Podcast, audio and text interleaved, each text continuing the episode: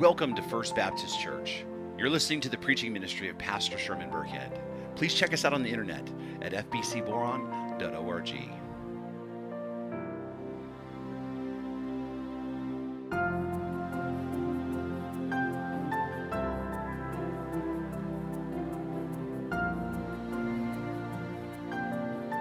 So 1 Timothy chapter 4, beginning in verse 1, and the word of the sovereign Lord reads Now the Spirit expressly says that in later times some will depart from the faith by devoting themselves to deceitful spirits and teachings of demons, through the insincerity of liars whose consciences are seared, who forbid marriage and require abstinence from foods that God created to be received with thanksgiving by those who believe and know the truth.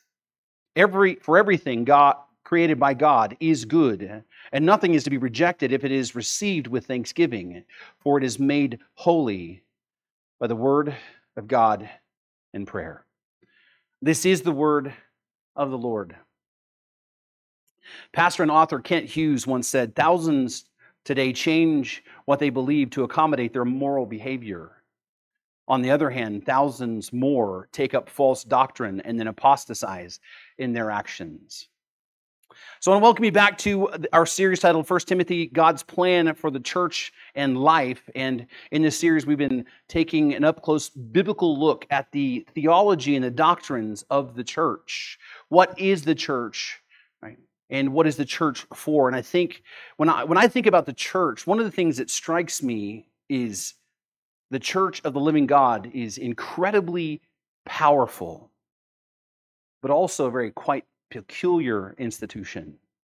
What I mean by this is, if you think about it, it was ordained and it is empowered today by God Himself. The church is being built by God Himself, and yet it is made up of and stewarded by fallible human beings.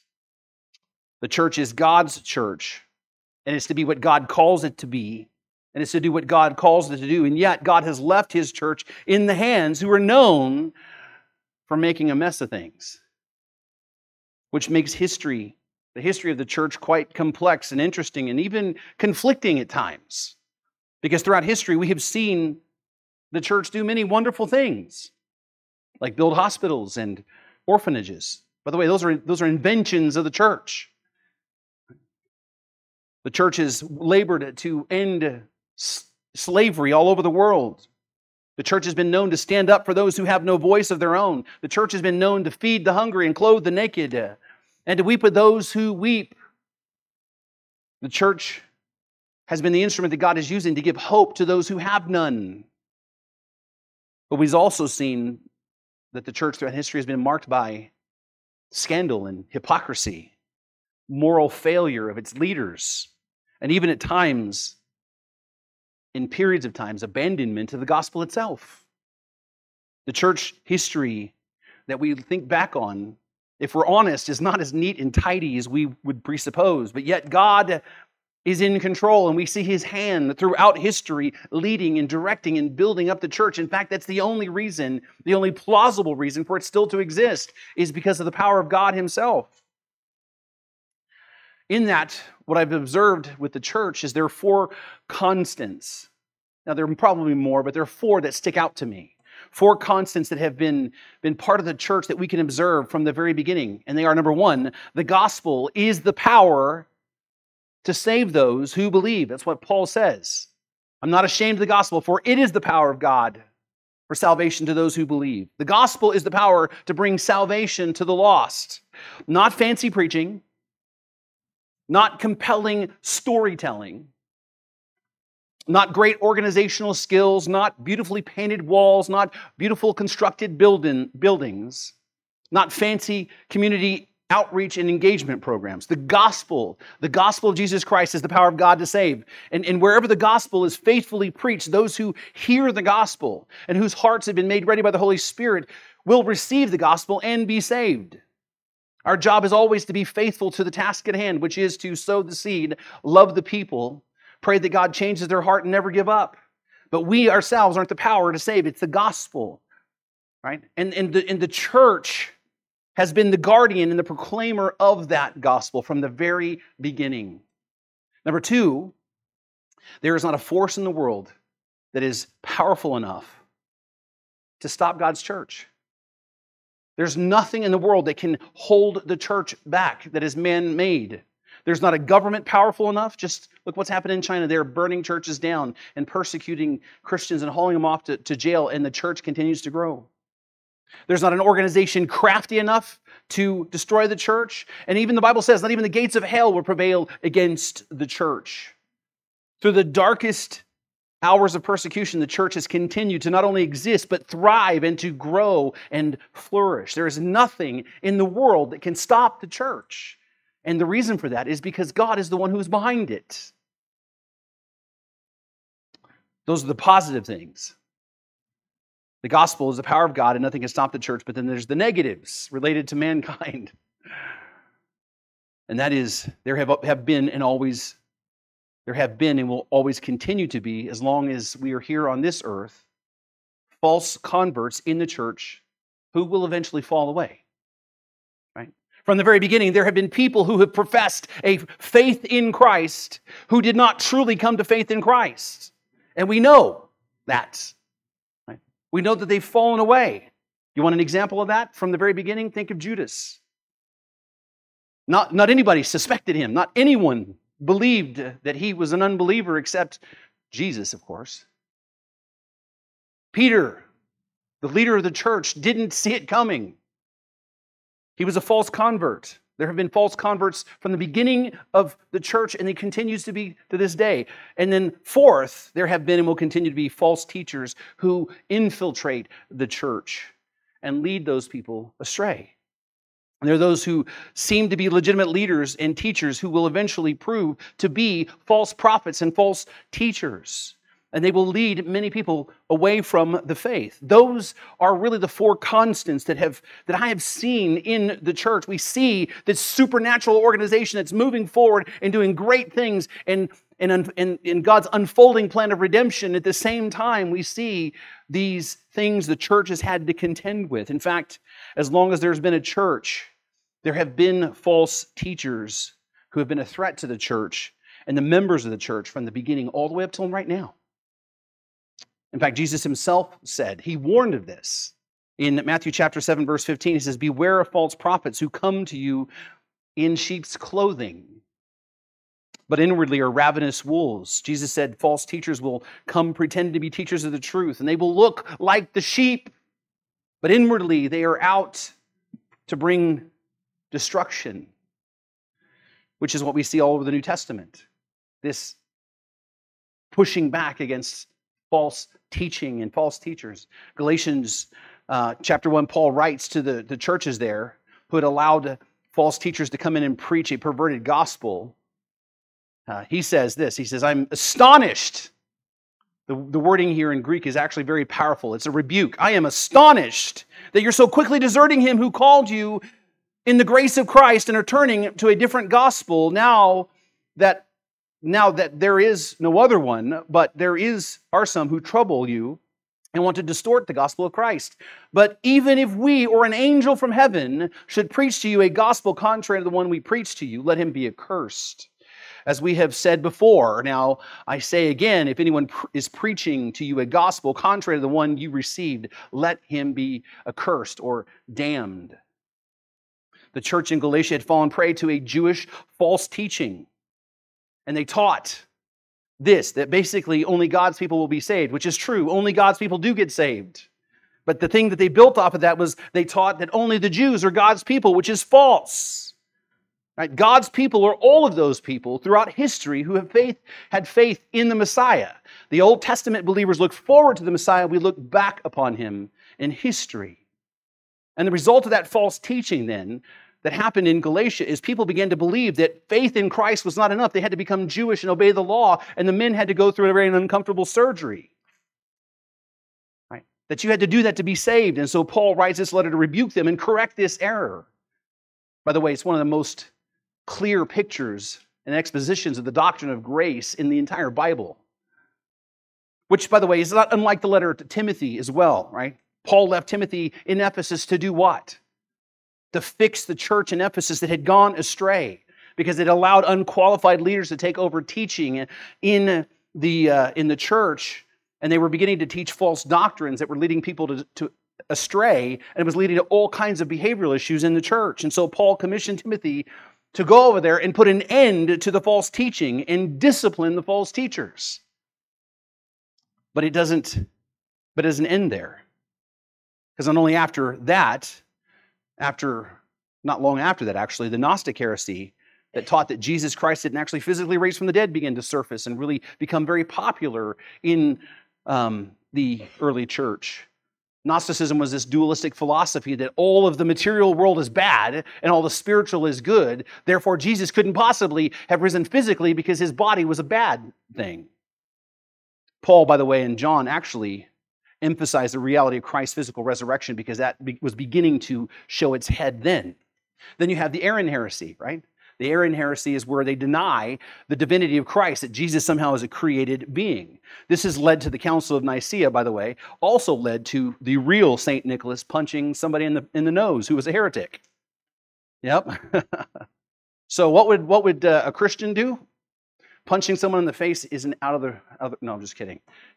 The, the church actually frowns on that, okay? Just, just so you know. All right. But it did happen. But it was from there that we received the Nicene Creed that defines Christ's divinity. And then there's the Marcion heresy, where Marcion believed that, that only certain parts of the Bible are true, and he rejected the other ones because he had in his mind that the New Testament God and the Old Testament God were two different gods, right? The New Testament God was loving, and the Old Testament God was hateful, so he cut out all the Old Testament and really cut out all of the New Testament that had anything to do with, with Judaism, and he was left with parts of Luke and the, the letters of Paul. Right? That's the Marcion heresy. And then you have the modalists who deny the persons of the Trinity. That yeah, they believe in, in the one God, but they deny that the Father, Son, and Holy Spirit are distinct. And then the Pelagians who deny original sin and, and that mankind somehow is capable on his own to attain moral perfection without the grace of God. By the way, that's a heresy that pops up over and over again. It just comes under different names. And then we have the veneration of Mary and her immaculate conception, supposing that she was born herself sinless, which there's no warrant for that at all. Right? And then you have purgatory and the treasury of merit that somehow, some way, that there's enough excess merit from some people that you can borrow from that to get yourself into heaven. And then more recently, we have the false teaching that Jesus is the literal spirit brother of Satan, or Jesus being the, the archangel Michael, the, the first created being all the way up to today, we have the prosperity gospel that promises that if you'll just have enough faith, you can have however much money you want and you'll be healthy, wealthy, and happy for the rest of your life. The point I'm trying to make here is false teachers and false teachings have been an issue in the church that the church has had to contend with from the very beginning. And that is, by the way, a reoccurring theme in this letter. In fact, that's what this particular text is about. It's about false converts who fall away from the faith because of false teachers and false teachings. This is really a short exposition on how false converts get led away by false teachers. So, again, turn with me to 1 Timothy and let us begin to look at verse 1. And the first thing I want you to notice, and we're not going to read the whole verse quite yet, I want you to notice the first word of the first verse. And it is the word now. And the reason why I point this out is because even though the English Standard Version translate the Greek word that's used here as now, the New American Standard Bible, I think, translates it correctly by translating it as but. I think it's a better rendering because the Greek word can mean now, but it also can mean but or on the other hand. And what we need to realize is the Greek grammar in this particular situation, the word is actually a conjunction. And what that means for us, it's, it's, it's a word that connects two ideas together, like, you know, who remembers like conjunction junction on Saturday morning, right? Okay. Words like and, right? Or, or but, or therefore are conjunctions, right? And so what we know from the grammar is this word is a conjunction. And so, and so this word is better expressed as but or on the other hand, right? Because it actually helps us to really unpack the idea that Paul's laying out here. Now, why am I already talking to you guys about Greek grammar this morning? You're like, it's too hot for this, bud.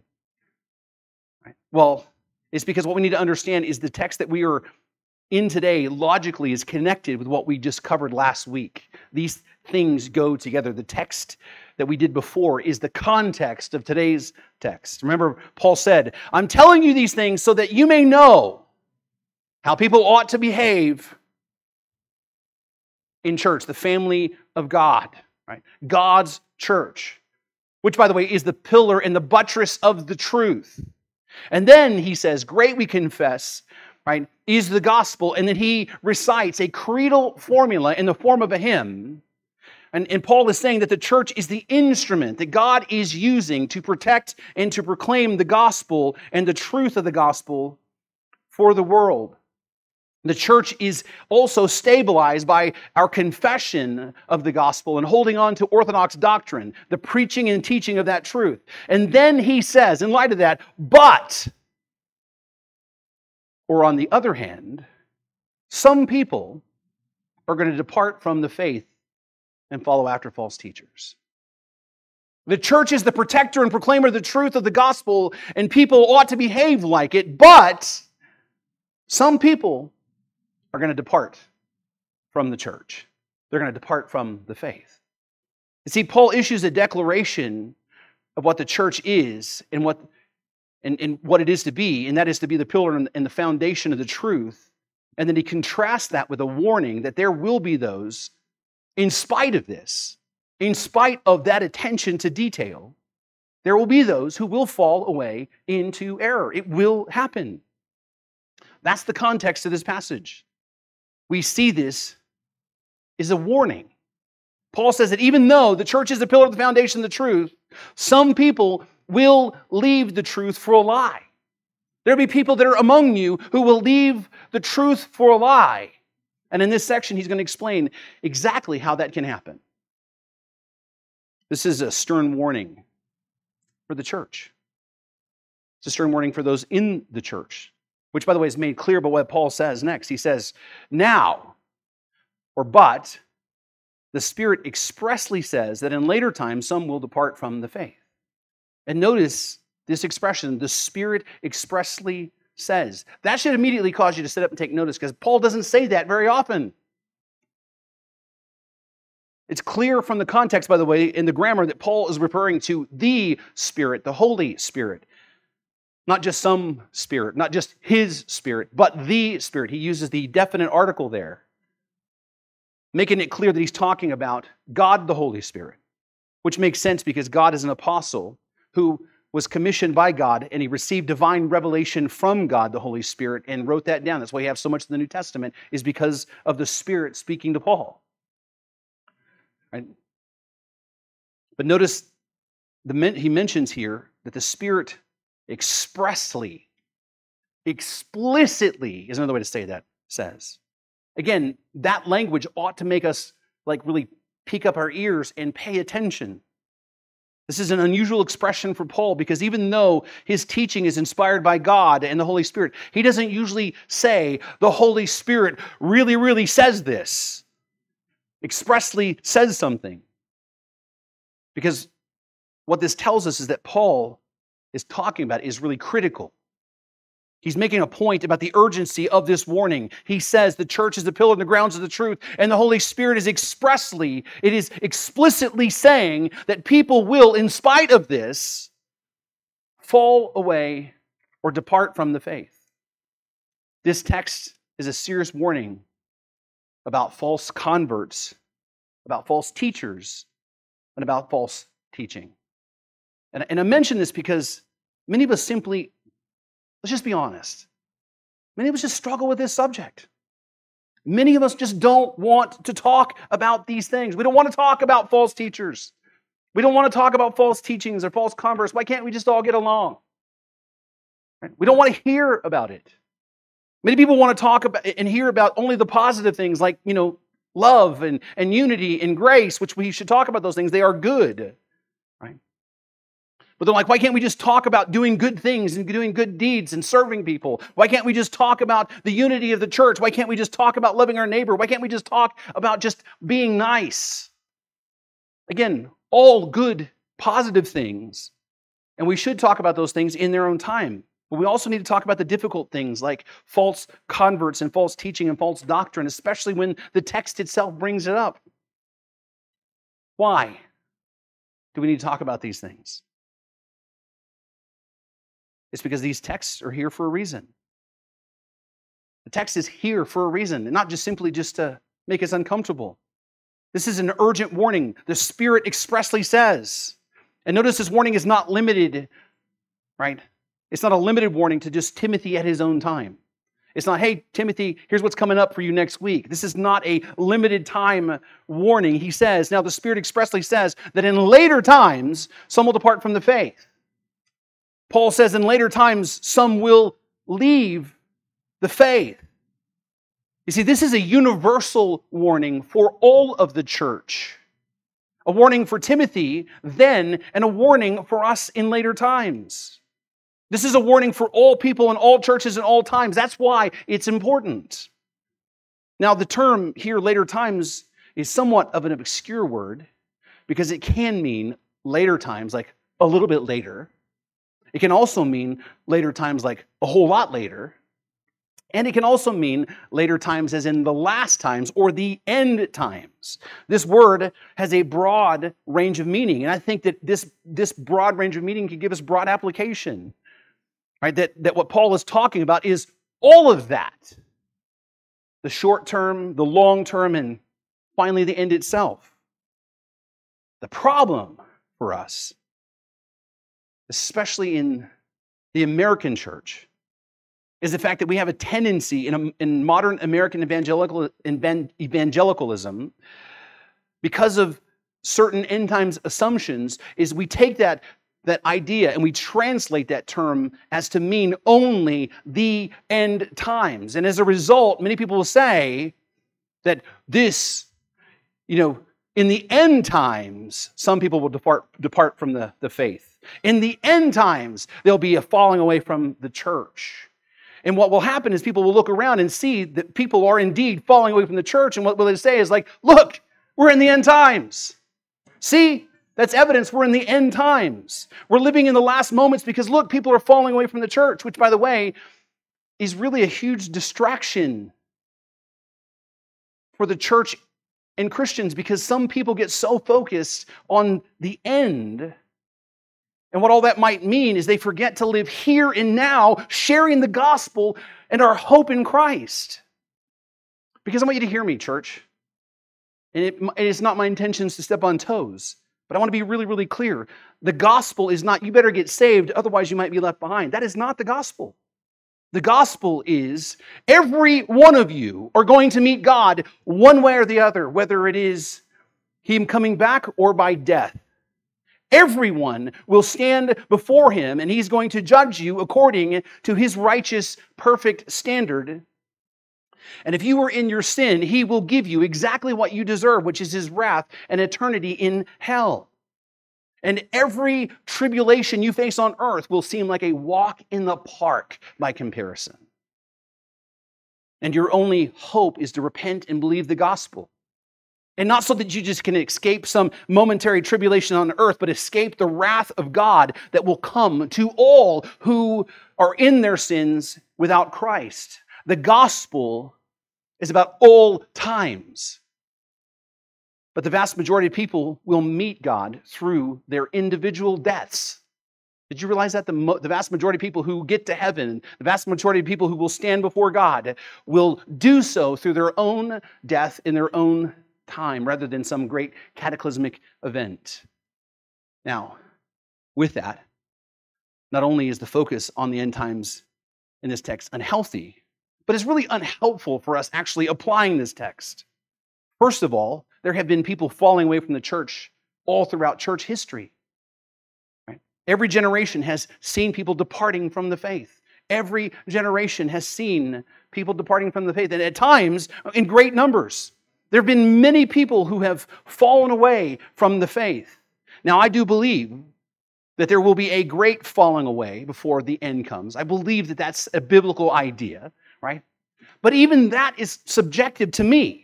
And what I mean by that, what I think is a great falling away might not even be anything to God, right? He might have something completely or much bigger in mind. I'm not the litmus test of what that is. Secondly, the word here for later times is really better understood as a period of time between Christ's first coming and second coming. That's really a better way to look at this. In fact, John MacArthur, who is a dispensational premillennialist, he says some, that, that, something that would surprise a lot of people. He says that this later times isn't meant for the simply the end times. It's all of the time from Christ's ascension into heaven until he finally comes back. And, and, so later times is all of church history, basically the entire age of the church until Christ's return. And what have we witnessed? What has the church witnessed throughout the ages? People, for different reasons, for false uh, teachings or for whatever, have departed from the faith. And this is the urgent message that Paul is giving all of us for all time. Because it's not an issue of timing, it's an issue of the truth. And the truth is this some in the church will fall away from the faith. That's the issue. Not about timing, it's the issue that there are people who are among us, there are people who are part of the church, there are people who make a profession of faith who fall away. These are people who go throughout history who look like that they have faith. That is the warning that Paul is giving us. It's not a warning of the nearness of the end times. It is a warning that some people, in spite of, of, of the church being the pillar and the buttress of the truth, that, that some people just for whatever reason, are going to leave the faith itself. In fact, the Greek word that Paul uses here that we translate as depart is the Greek word, I'm going to butcher this pronunciation, so just bear with me, is apostisontai. Apostisontai, which is the same word we get the word apostate from, or to, to apostatize or apostasy, which really means just fall away or abandon one's faith.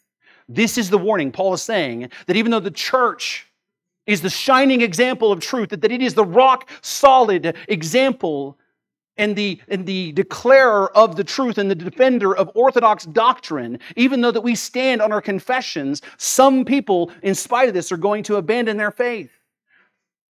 They're going to fall from the truth and they will commit apostasy towards God. That is the urgent warning. Now, why such a dire warning? Well, it's because of the consequences of that. Those who abandon their faith, those who become apostates, are consigned to hell. The 17th century English preacher William Gurnall once wrote None sink so far into hell as those who come nearest to heaven because they fall from the greatest height. This is why such a warning because the stakes are just simply too high. Those who depart from the faith face the judgment and the awful and terrible wrath of God. That should break your heart. And you want to know how bad God's wrath is? Because sometimes we downplay that, especially, I think, in Western culture, we downplay the wrath of God because we talk about the love of God so much. We think about this loving, benevolent God all the time, but we forget about his wrath. But you want to know how bad his wrath is? Look at the cross. God poured out his wrath on his own beloved son to the point where he cried out, My God, my God, why have you forsaken me? Christ suffered unimaginable pain, not because of what he did, but because of what we did. And make no mistake, if God did not spare his own innocent son, how much will he not spare those who in the end reject him? That is a stern warning because the stakes are just that high. Now let's be clear about what Paul means when he says, depart from the faith. What Paul is not saying is that legitimate, I mean, people who legitimately have been regenerated and have a saving faith somehow have the ability to stop believing and depart from the faith. That's not what he's saying. Right? Because scriptures teach very clearly that those who truly become regenerate, those truly who become born again, those who actually truly have a saving faith in Christ will persevere in their faith. One of my favorite scriptures on this particular subject is John chapter 10, verses 27 through 30. Jesus said, himself said, My sheep hear my voice, and I know them, and they follow me. I give them eternal life, and they will never perish. And when it says never perish, it's a double negative. It's like they will know not never. It's, it's emphasizing that it's impossible for those who have faith in Christ to perish. And no one will snatch them out of my hand if that wasn't clear enough. And then, if again, that's not clear enough by itself, Jesus says, My Father who has given them to me is greater than all, and no one is able to snatch them out of my Father's hand. We have now the double fisted promise of assurance. And he says, I and the Father are one. The Bible makes it clear that those who are truly converted have assurance they cannot lose their salvation. And so Paul is not talking about who legitimately believe somehow walk away from Christ. When he talks about faith here, he's not talking about the act of believing, he's talking about the participation in an institution. When Paul says some will depart from the faith, he's talking about the doctrines of the Christian faith. They will leave the orthodox doctrines of the faith. The faith is referring to the Christian orthodox faith, the doctrines and teachings that make up what we believe is the essentials of the faith. He's saying people will appear to be following Christ, and, but for some reason, at various times, will reject the very foundational doctrines that are required for us to believe to be Christians. They will walk away from that faith.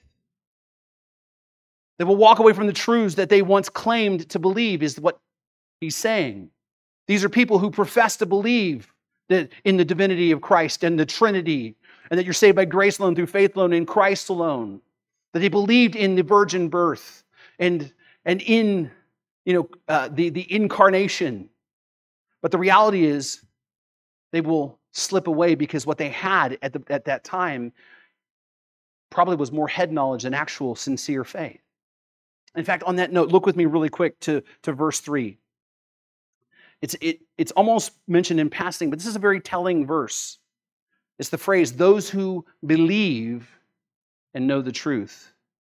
The thing that we need to understand about saving faith is saving faith is both knowledge and sincere belief the thing that we have to get a, get a handle on is that just having a knowledge of orthodoxy, right, doesn't save you. You can have a handle on all the Christian doctrines and you can have great theology and still not be saved. A saving faith is about a full trust and dependence upon Christ and his finished work on the cross. Saving faith is about rejecting all other means to save you and trusting in Christ and Christ alone to save you. So we can have the creeds and the confessions, which are important, as you know from last week. And you can memorize all the books of the Bible and you can recite all the words of Charles Spurgeon's sermons. But without true faith, all you have is knowledge, and you were not saved.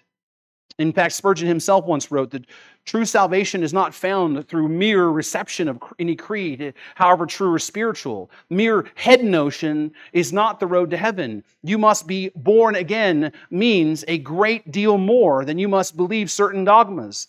The, Bible, the study of the Bible cannot save you. You must press beyond this. You must come to the living, personal Christ, or else your acceptance of the soundest creed cannot avail for the salvation of your soul. Salvation lies in Jesus only. Knowledge alone will not get you there. This is something I remind myself over and over again as I've come to fall more and more in love with the doctrines of, of, of God. When I think about the attributes of God, I have to look in the mirror and remind myself those are but a grace that God has given me to know Him better. I'm not saved because I know those things.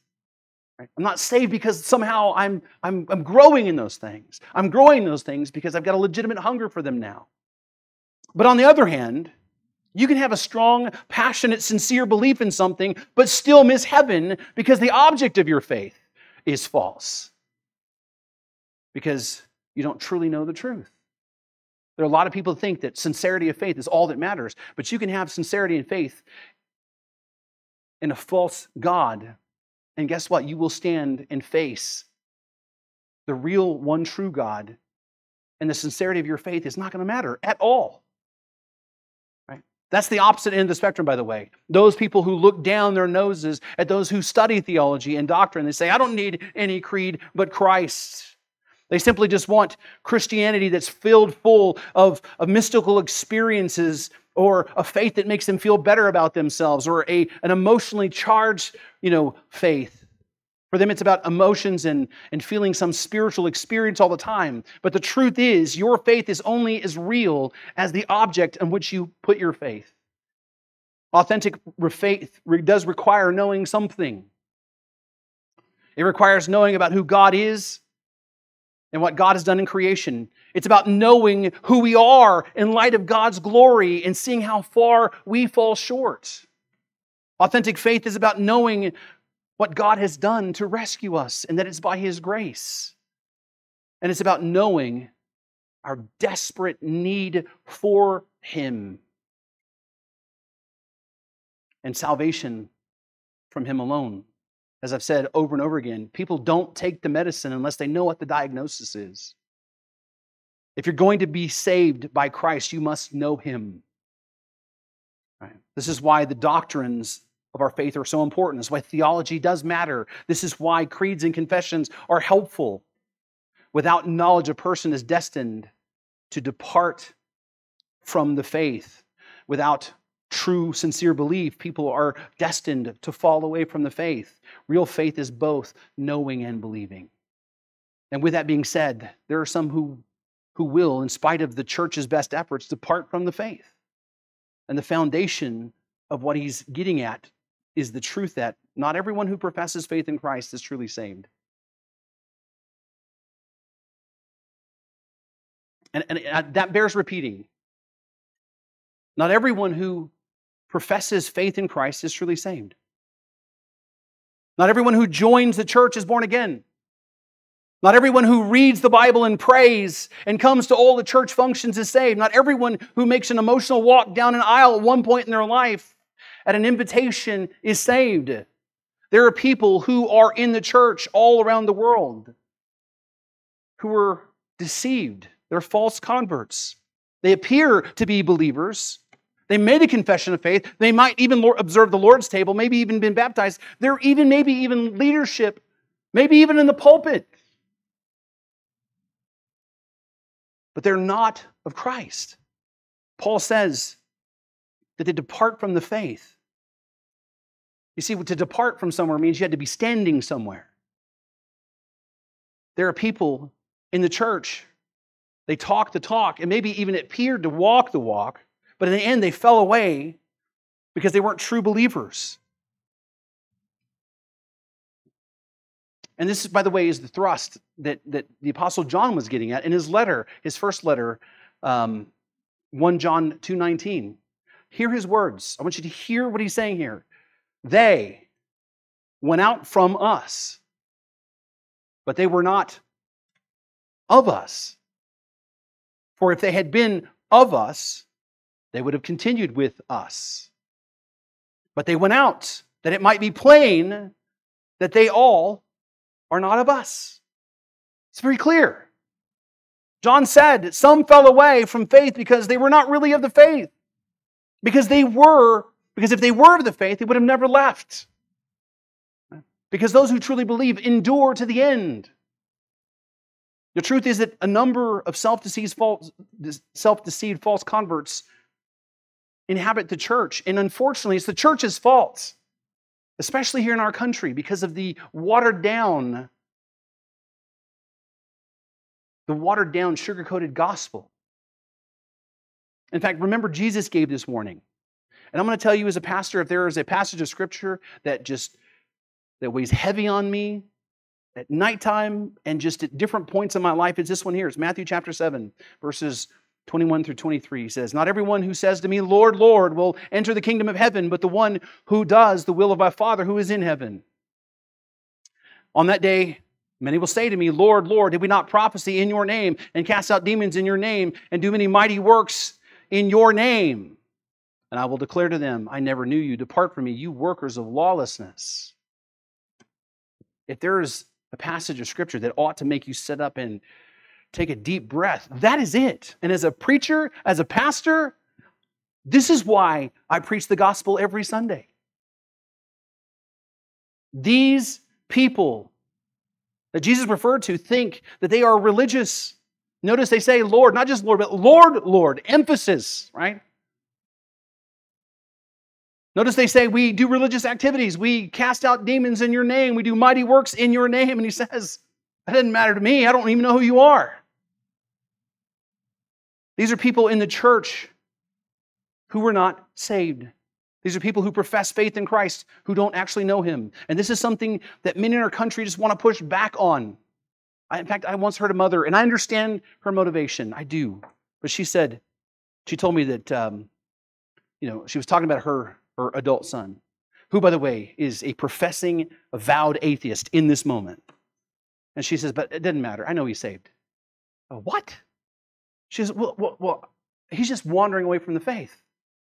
I said, How do you gamble that way? Well, because I know. I know that he's saved because one time he was at church and he said he wanted to invite Jesus into his heart and he prayed the prayer. And so that I know he's saved. He's just, you know, he, he, he's just a carnal Christian right now. What are you talking about? Now, as a parent, I want you to realize I, I don't look down on this person for where they're coming from emotionally. As a parent, Right? I desire greatly to have assurance of my children's salvation.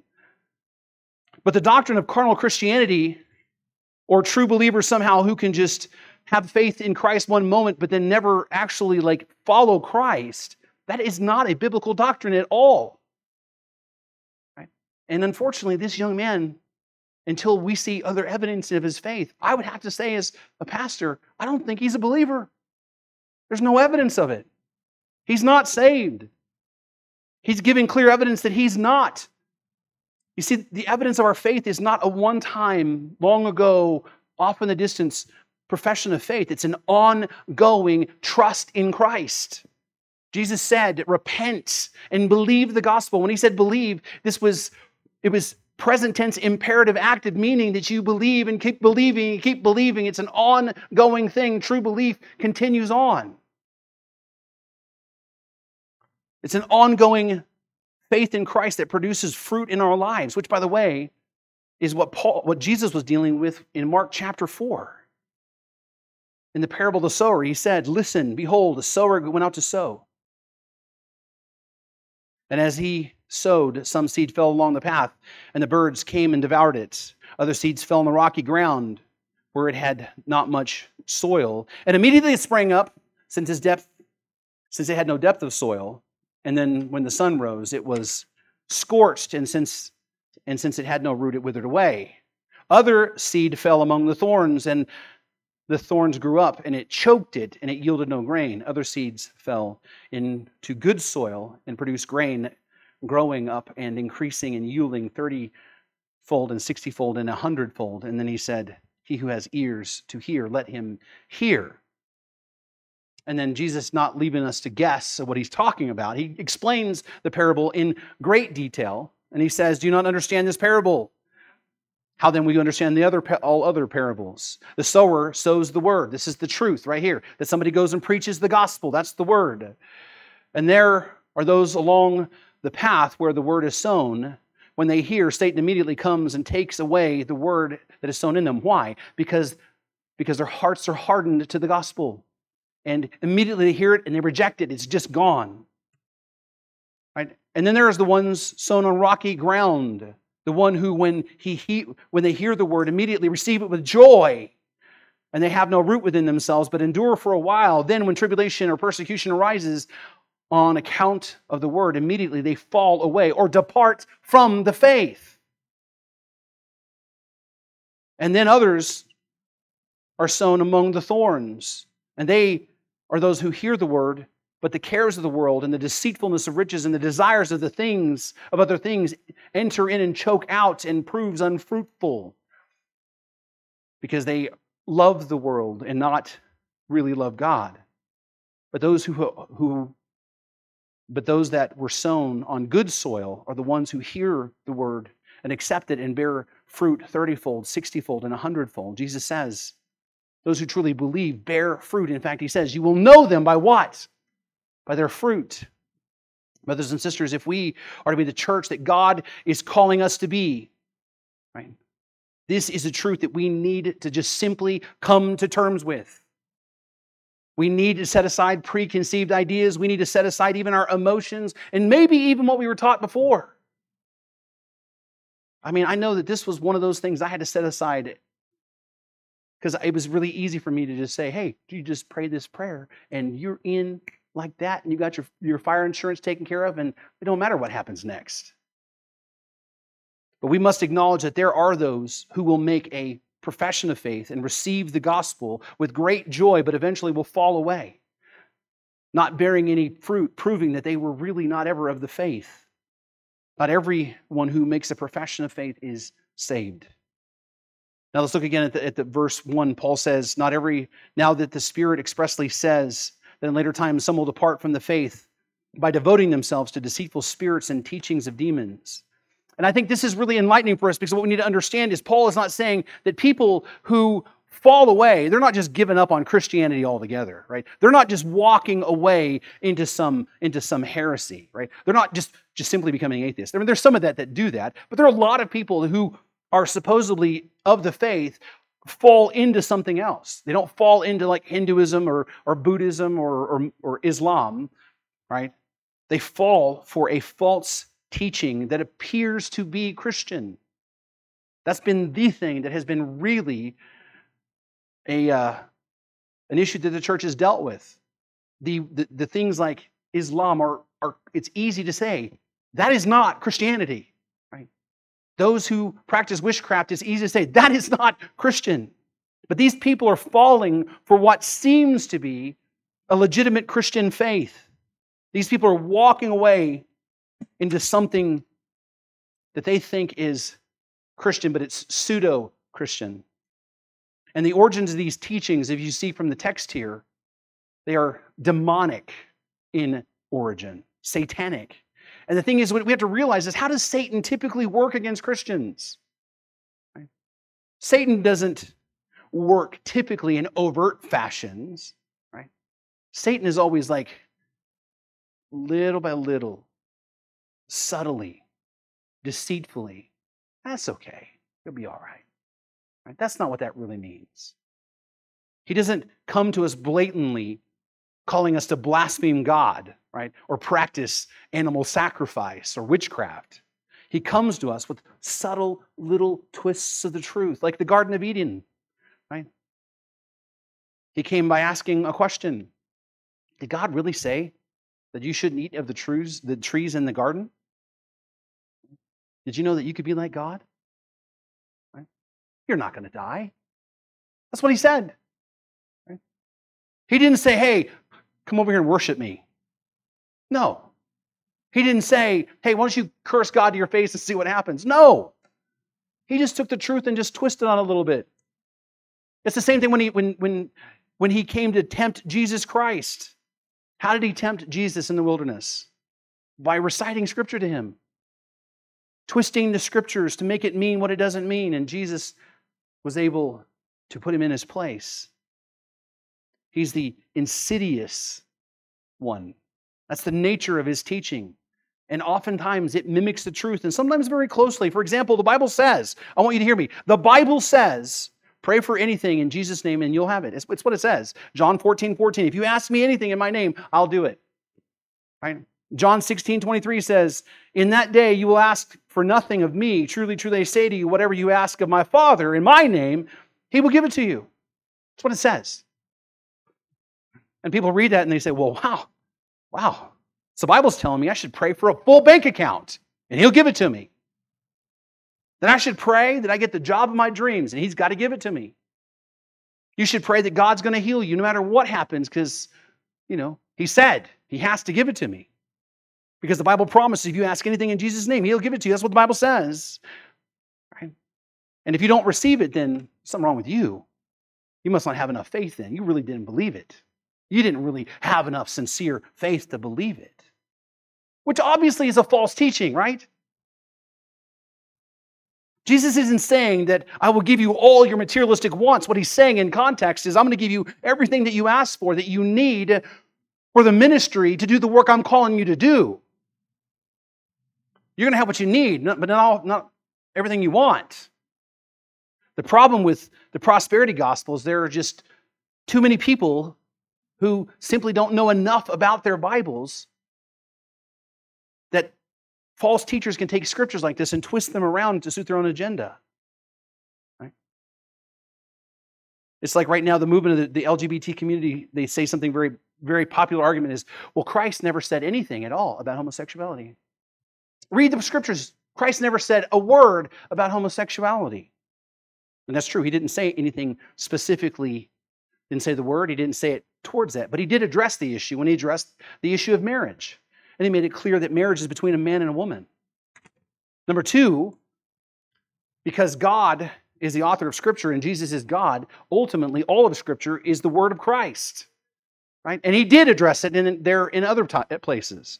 But let's just take that off the table and say number three, Jesus, while on earth, never said anything about pedophilia or bestiality or incest. But no one's making that argument to promote those behaviors because we all know that those are sinful and wrong. You see, the nature of false teaching is to intentionally be deceptive. That's, you know, they're, they're meant to appear to, to, to be Christian doctrines. And they're effective for those who know little about their faith and those who are not truly born again. Paul continues and says, Some depart from the faith, devoting themselves to the deceitfulness of, of the spirits and teachings of demons through the insincerity of liars who, uh, whose consciences are seared. Paul in this text gives us the mechanism how many people fall away, and that is through false teachers. It's through the work of those false teachers. And again, I want you to understand these people aren't just blatantly false. It's not like, hey, you know, somebody walks up in here in a black suit with an inverted pentagram and horns on his head and starts preaching, right? That's not how, how it works. Many false teachers appear to be true Christians, even appearing to be orthodox in their, their statements of faith. But when you hear what they actually preach and, and read the books that they have written, you find out that's not at all what they really believe. And I want you to notice that Paul says that these teachers are insincere. And the Greek word that he uses here for insincere actually is a word that we translate for hypocrisy. And, and actually, the root of this meaning of this word is a mask. And it was used of people who would, would act in plays. It was a play actor. It's, a, it's an apt analogy for false teachers. They pretend to be the real thing, but simply they are false versions of the truth, which, by the way, fits Satan's motive, right? Um, Paul says in 2 Corinthians uh, 11, verse 14, and no wonder, for even Satan disguises himself as what? An angel of light. The reason people, why people fall for these false teachers is because, because there seems to be an element of truth in them and these people look like they might be the genuine article, but they but they teach what they teach comes from the pit of hell. And notice it says that their consciences are seared. Now, this is a, a very simple reference. It's the idea of taking a hot piece of iron and sticking it to a wound, either to cauterize a wound or brand someone. And, and one uh, commentary said it's like having your spiritual nerves deadened. The idea simply is this is that they don't even realize that they're doing wrong anymore. They're so hardened, leading to the mistaken belief that they're actually teaching the truth. False teachers are very dangerous because they are the tool of the enemy. But I have to say, we can't put just the blame on the false teachers themselves, though. Because oftentimes false teachers are only giving to people what they really want. And in Paul's next letter in 2 Timothy chapter 4, he says this. He says, For the time is coming kind of like later times. Time is coming when people will not endure sound teaching, but having itching ears will accumulate for themselves teachers who, to suit their own passions, and will turn away from listening to the truth and wander off into, into myths. Again, those who are, who are false believers are complicit. They will seek out false teachers and leaders who will confirm for them their biases. Right? Things like you know, homosexuality isn't really a sin, right? Or a loving God wouldn't send anybody to hell. Or God just wants you to be healthy, wealthy, and happy. You know, or God's sovereignty is limited by your free will, or, or the purpose of your relationship with God is that you can live a fulfilled, happy life. That's the purpose of why God saved you rather than the glory of God. Those who fall away from the faith are led away by false teachers, and many willingly are led away. Now, again, to the text, it says, Some will depart from the faith by devoting themselves to deceitful spirits and teachings of demons through the insincerity of liars whose consciences are sincere, I mean, consciences are seared, who forbid marriage and require abstinence from foods that God created to receive with thanksgiving by those who believe and know the truth.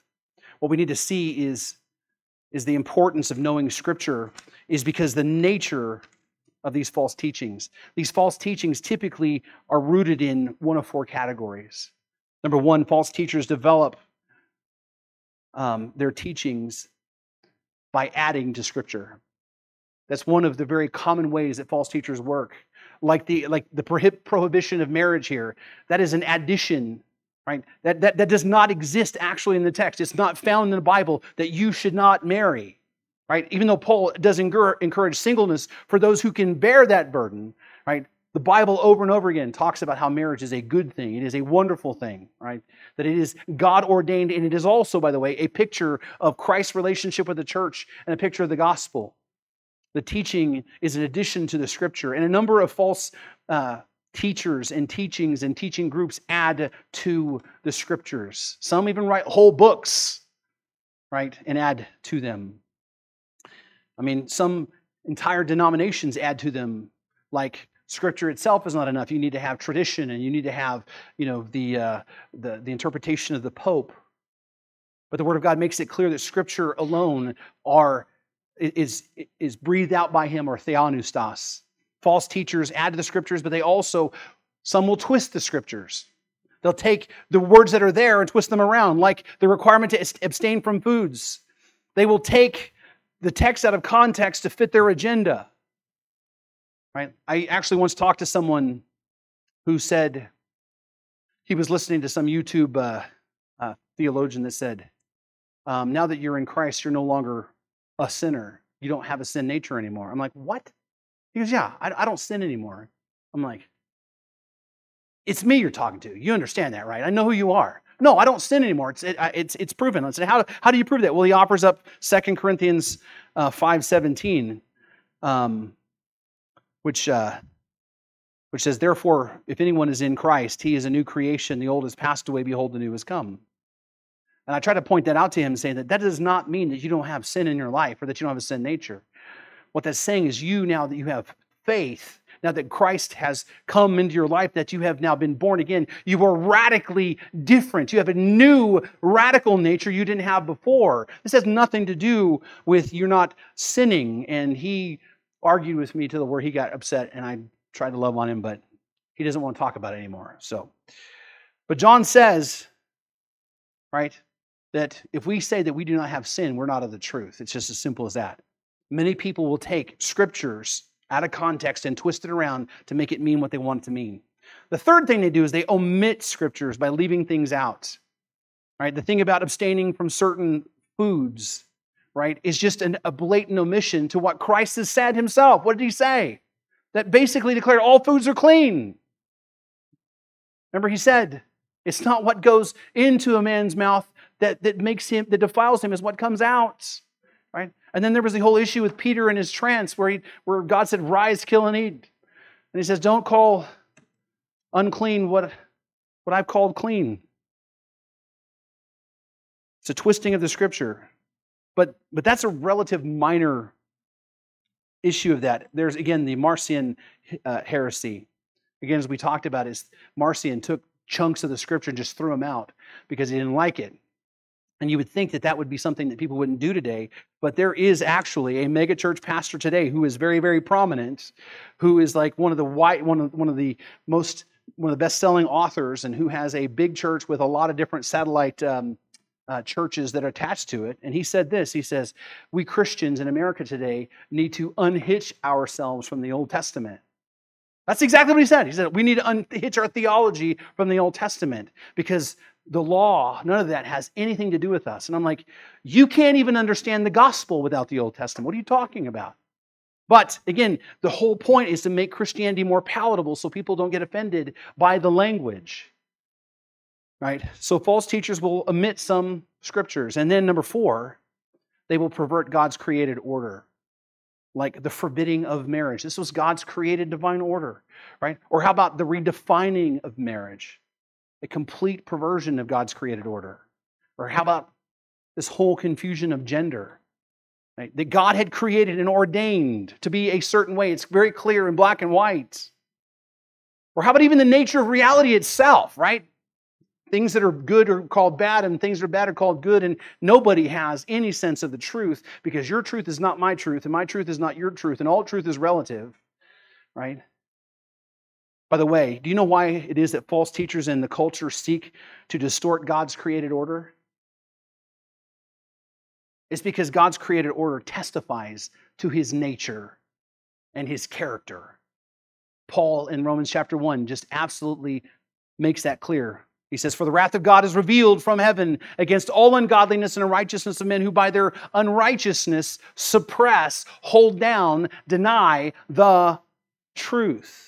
For what can be known about God is plain to them because God has shown it to them. For his invisible attributes, namely his eternal power, divine nature, have been clearly perceived ever since the creation of the world in the things that have been made.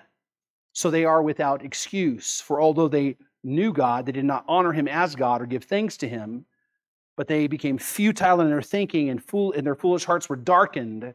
Claiming to be wise, they became fools and exchanged the glory of the immortal God for images resembling mortal man and birds and animals and creeping things. And the reality is, is if I didn't already know that this was reflective of all of mankind all at the beginning, I would say that they wrote this about us today, right? The created order bears witness to God's nature and character. In fact, notice Paul takes a moment to talk about the created order and says, For everything created by God is good, and nothing is to be rejected if it is received with thanksgiving, for it is made holy by the word of God and prayer. So, what Paul is saying is that marriage is a good thing because God created it, right? Food is good. Some people really appreciate it more than others, right? And all the things that God created for us to use and to steward. Right? We should accept them as gracious gifts from God and receive them with gratitude in our hearts. And our use of these things are made holy by the Word of God and through prayer. You see, we as Christians don't realize, but through our walk with Christ and our prayer life and our study of the Word, sanctify the ordinary things that God has given us and suddenly became supernatural instruments that we use to worship God. Do you ever think about that? That you worship the Creator when you eat the food that He's provided for you to, to, to sustain your life? Do you know that you, you, know, you worship the God that created you when you go out and you love someone? that He created in His own image? Do you realize that you worship God in your marriage when you give sacrificially, when husbands love their wives as Christ loved the church, and when wives submit themselves as unto Christ? The ordinary things that God has created for us are a means of worship, and all of those things are consecrated and made holy by our walk with Him. Now, I could spend a whole other Sunday on that one topic alone, but it's hot. And so I'll get, I'll get on with it. So, what do we do with this? What do we do now in light of this truth? I don't think this is news for most of us. I think we all know that there have been false teachers from the beginning, that there are false teachings that appear to be Christian that really, you know, are subtle, and that there are people who claim to be Christians who just simply aren't. That's not news to us. But what do we do with this? How do we live in light of this? Well, there's a couple things. There's a lot, but let me just give you a couple things. The first thing I think we need to do is just recognize, and for those who like want to drag their feet on this, you just need to recognize and admit the truth about false believers, false doctrines, and false teachers. They exist, right? Not every person who says, I'm a minister of the gospel, is a, a true, qualified, God called preacher. And not everyone who says, not every doctrine that appears to be Christian is. You have to test all those things by the scriptures. Right? And not every person who says, I love Jesus, actually knows who Jesus is. It's just a truth we have to accept. And by the way, in that, that's why we must continually preach the gospel. That's why I always preach the gospel on Sunday. That's why we sing the songs that we sing that profess the gospel, hoping that somehow, some way, that finally, for those who don't believe, will hear it and actually repent and believe. And I want you to know a very common thing that happens in the Christian church is people who go to church for years that finally the gospel hits them. They go, I just now was born again. I just now came to faith. I've heard many people say to me, you know, you know, when I was a kid, I made a profession of faith, but it wasn't until I was an adult that I finally came to terms with my sin, and then I finally truly was born again. This is why we we continually come back to the most important subject in the world, the gospel of Jesus Christ. Right? And we must recognize the fact is that we can't wink our eye at, at false teachers and say it's not a big deal. The stakes are too high. People are going to hell because of it. And I, and I say that is because we're surrounded by false teaching in our community. There are people that we know and love and have great respect for. They're members of a, of, of, of a church that is, that is patently unchristian. And they're some of the nicest people, most loving people, giving people we know. But guess what? We can't just just ignore the fact that all of them are walking towards the wrath of God. We must be willing to tell them the truth. Which leads me to the next thing. We need then, with a subject like this, we need to walk in grace and truth. We need to walk in both grace and truth. Jesus came into the world full of both of those things. In fact, John says, right, and the Word became flesh and dwelt among us, and we have seen His glory, glory of, as, of the only Son of the Father, from the Father, full of grace and truth. This is an area where we need to be Christ like. We need to be full of both of those qualities of grace and truth, which means we need to be loving. That's the grace part. We need to be loving. And I want you to know, like, sometimes that's hard. It's hard for me. Sometimes I just get so busy and I got so many things to do, and so many things aren't going the way that I want them to, and so many people just get under my skin where I'm not really very loving. I just want to just, you know, tell them like it is or just be forceful and rude. It, it, it does happen, right? Yeah. It really happens with customer service reps that don't want to listen, but that's a different story. But the fact of the matter is, is when it comes to these issues, we need to be very loving and patient towards other people. And one of the things I've realized is because, like, once I discovered that there are a lot of false teachers out there, and a lot of them are very popular, when I discovered that, I thought it was my job to run around telling everybody, don't listen to them, don't listen to them, don't talk, don't listen to them, don't watch them, don't listen to them. Right? What I realized is I listened to a lot of those people as a young Christian, and I outgrew that because my understanding in the faith grew. And so what I realized is I need to be very graceful, and that when if they ask me, do you listen to them? I'll say no, and here's the reasons why right? But I need to allow people to grow up and be immature in their faith because sometimes people are just at a season where they're not grown up yet and they just need to go through those things, right? But at the same time, right, I need to tell them the truth. I need to let people know the truth. I can't shy away from that. I can't be in that position where, man, gosh, they just look so happy in their ignorance, but they're running right off into hell. I just don't want to bother with that. No, I have to tell them the truth. But this is where we have to walk in that balance and find wisdom, where we lovingly tell people the truth. Because guess what? Real love tells the truth, right? Real love tells the truth. But we got to do so lovingly.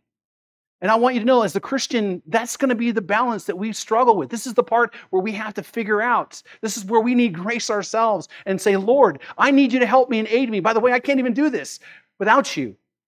Right? We tell the truth in love by the power of the Holy Spirit, guiding and leading us and strengthening us in our dependence upon Him. And I think that's the thing that we need to really hold on to grace and truth and how we deal with false teaching and false converts. And sometimes you have to t- tell people straight, brother, I don't think that you actually know who Christ is.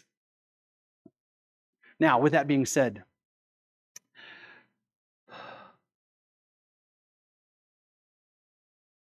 oftentimes I find with a subject like this that there's a problem that I leave unaddressed because I'm not thinking in those terms because I'm focused on the subject matter. Sometimes I'll preach on a subject like this and realize, or, or fail to realize, hey, I just left some people really doubting where they are with God, which is not what I want to do, right? And so, what I want you to realize is, is that if a message like this pierces your conscience and causes you to ask the question, Am I really walking with God and saved? I want you to know that's actually a healthy response to a warning in the scriptures. It's a healthy response to ask the question Did I, have I really truly met Christ? And the reason for that is because Paul invites us all the time to examine yourselves to see if you're of the faith. Because I want to tell you, if you never ever wonder, if your sin never causes you go, man, whew, am I even saved? Because that was pretty bad. If your sin never causes you to be grieved and at least ask the question at some point, then maybe you need to really examine yourself. Now, with that being said, I don't want you walking out of here with no hope. Because here's what the hope is. And I'm going to tell you what the hope is this. If you repent and believe the gospel, you're saved. And the evidence of that salvation is that you will continue and persist and walk in that salvation from now on. In fact, let me just share with you really quickly the gospel and then we'll get out of here. The gospel is this God created the heavens and the earth and everything that is not Him. He's the only uncreated thing. He is holy, righteous, sovereign, and just. And He created us as the crowning achievement of all of His creation. And we were created in His image to have a relationship with Him. Special. There's nothing in creation that's like us. All the world wants to tell you that humanity is the pariah of the universe and that there's nothing special about humanity. That's a lie. All of humanity was created in the image of God. That's why we should respect other people because they're created in God's image.